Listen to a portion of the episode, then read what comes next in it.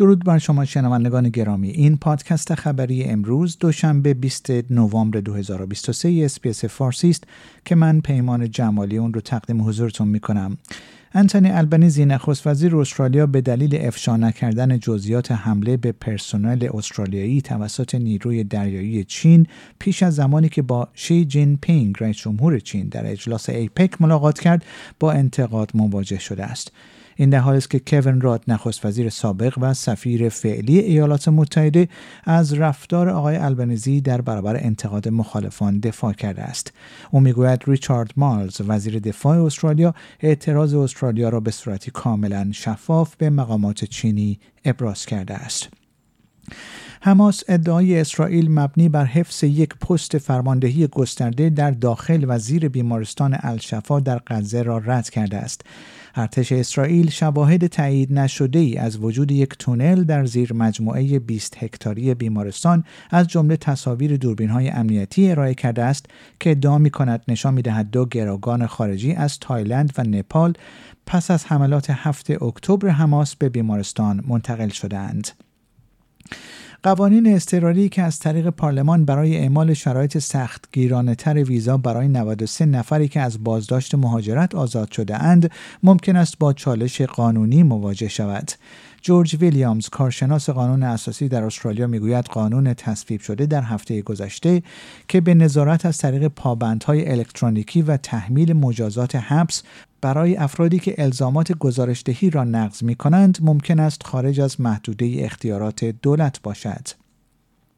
کلی بایر روزمارین مدیرعامل شرکت آپتوس از مقام خود استعفا داد. این امر پس از 18 ماه حمله سایبری به این شبکه مخابراتی و قطعی سراسری اخیر خدمات آن در استرالیا صورت می‌گیرد.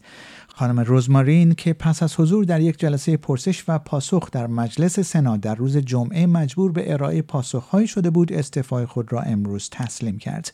او می‌گوید تصمیم او به نفع پیشرفت آپتوس است.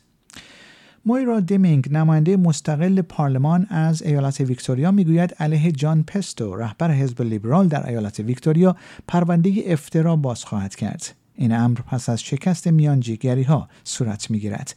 این نماینده پارلمان که نخستین دوره خود را سپری می کند پس از شرکت در یک راهپیمایی ضد تراجنسیتی ها در ماه مارچ که با حضور گروهی از مردان نقابدار برگزار شده بود از حزب لیبرال پارلمان اخراج شد. در میان خشم از تورم سرقمی و افزایش فقر رای دهندگان آرژانتینی خاویر مایلی یک فرد خارجی آزادی خواه را به عنوان رئیس جمهور جدید این کشور انتخاب کردند سرجیو ماسا نامزد چپ میانه و وزیر اقتصاد این کشور شکست در انتخابات در روز 19 اکتبر را پذیرفته است.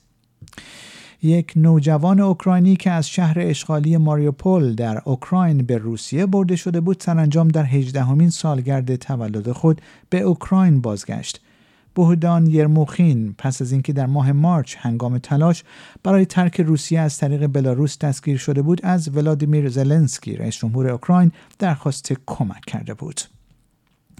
و یک برنامه جدید بررسی سلامت سایبری برای مشاغل کوچک در استرالیا در نظر دارد به آنها این امکان را بدهد تا تمهیدات امنیتی خود را به صورت رایگان ارزیابی کنند. دولت آقای انتونی البنیزی نخست وزیر استرالیا اعلام کرده است که برای ارائه این برنامه داوطلبانه به عنوان بخشی از استراتژی امنیت سایبری استرالیا برای سالهای 2023 تا 2030 7 ممیز دو دهم میلیون دلار بودجه تخصیص خواهد داد.